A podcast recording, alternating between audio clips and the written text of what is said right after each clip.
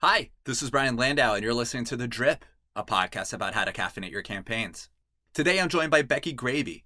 Becky is Senior Director, Communication Strategy at Firstup. In this episode, we talk about communicating with frontline employees, how businesses can best leverage multi point communication channels, and how employee advocacy is also an employee engagement tactic. In just a few moments, you'll hear Becky talk about COPE, which stands for Create Once, Publish Everywhere. It's a strategy that acknowledges that a business might leverage an app like Firstup, but also SharePoint or Slack. The idea is that, when appropriate, content should be amplified across a business's channels of communication. Let's talk about internal company podcasts for a moment.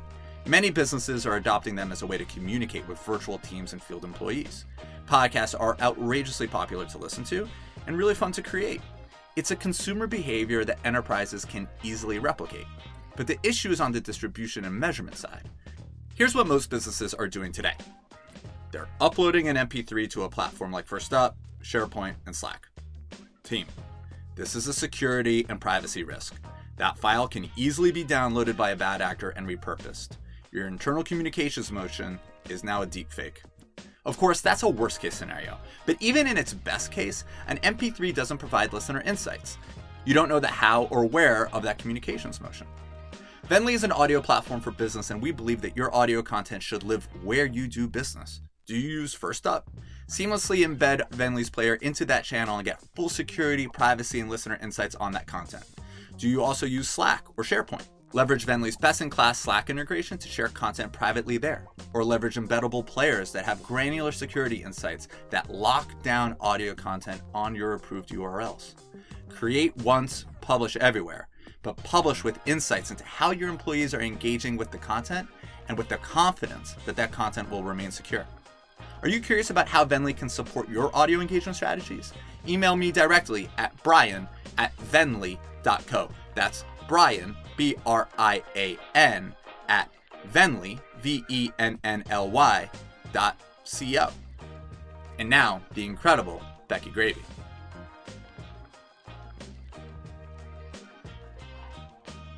Hi, Becky. Hi there. Becky Graebe is Senior Director, Communication Strategy at Firstup, a leader in the digital employee experience. Based in Raleigh, North Carolina, she works with global organizations and communicators to put employees first by reaching, connecting, and engaging every worker everywhere. Prior to Firstup, she was Director of Communications at SAS in Cary, North Carolina, where she served for more than 16 years. She oversaw traditional and digital employee communications efforts, including an award winning global intranet, enterprise collaboration channels, and employee advocacy. Prior to SAS, she held employee communication roles at MassMutual. She is past chair of the Employee Communications Section Executive Board for the Public Relations Society of America and remains a member at large. She served as a volunteer journalism instructor with Citizens School and is an active member of the Triangle Women in Communications. She holds a Bachelor of Business Administration degree in marketing from Stetson University. Becky, thank you again for being with me today. I really appreciate it. Thanks for having me. I'm looking forward to this. So, for those that aren't familiar, what is Firstup?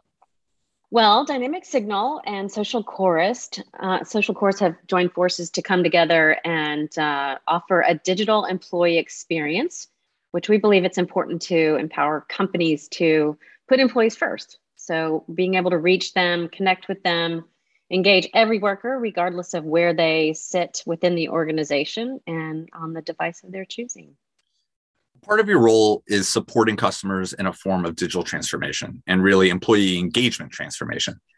At a high level, what are you seeing in the marketplace? Are there some examples that you can point to of companies that are excelling in employee engagement? And are there patterns where companies might be able to make some improvements?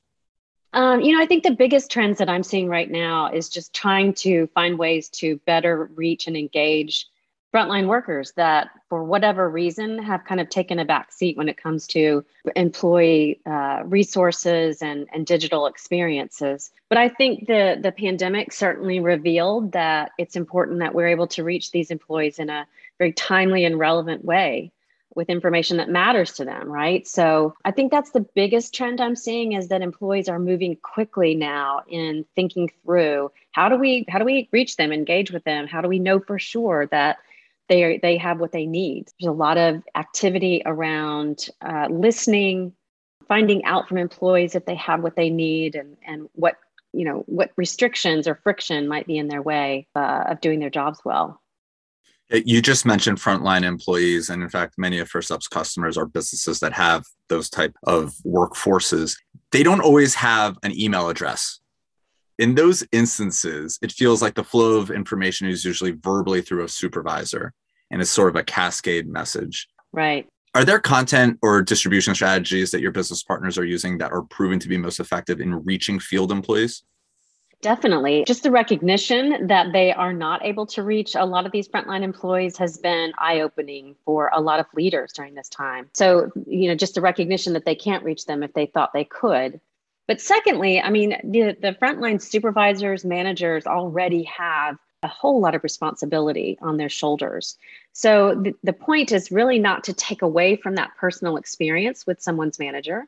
We don't want to replace that. That's, you know, that's an important aspect of, of the overall experience. What we want to be able to do is augment in a way that allows employees to do more than than get that cascade that you mentioned which can sometimes be spotty i mean that's just that's one of the you know human aspects of delivering information and then repeating it to a group of people so being able to allow employees to see this on demand when it works for their schedule or go back and revisit something that they heard or learned about i think is really great and then to be able to ask questions around that right i mean get additional resource information or ask a question that's not been answered um, in the initial presentation of, the, of that information.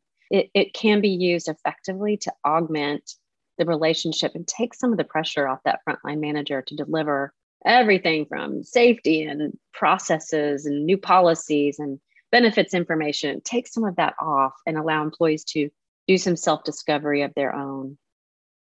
Just to double click in here for one second, is it, in your experience, is it the you know the manager at a facility for example that's creating this content to augment the experience or is that coming from headquarters and headquarters just sort of understands that we need to provide a little bit more and we're going to do a video or we're going to do a podcast mm-hmm. or we're going to what does that flow typically look like it, i mean ideally it's a big yes to both of those because i think you know what what we want to do is try to create alignment at the enterprise level or the corporate level so that people have a good understanding of the direction of the organization, uh, what we're going to align around in terms of our core values, how we want to show up in the in the world right now, and what's important in terms of new products and service offerings.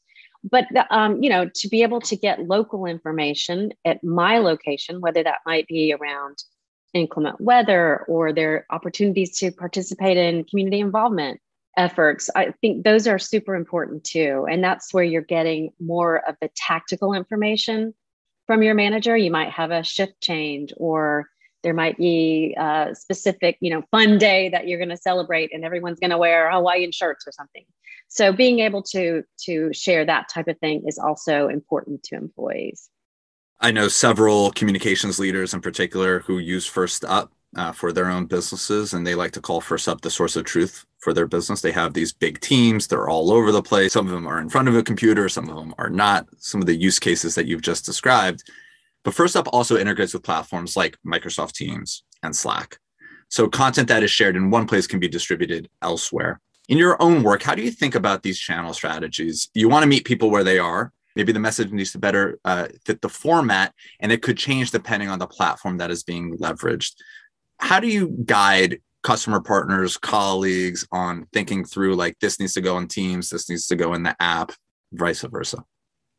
It's a great question, Brian, and I think that's part of to me that the the effectiveness of this type of platform is the ability to target that content where it goes. So not just tossing it over the fence into Teams, but choosing the channel within Teams where that uh, where that information is going to be most relevant.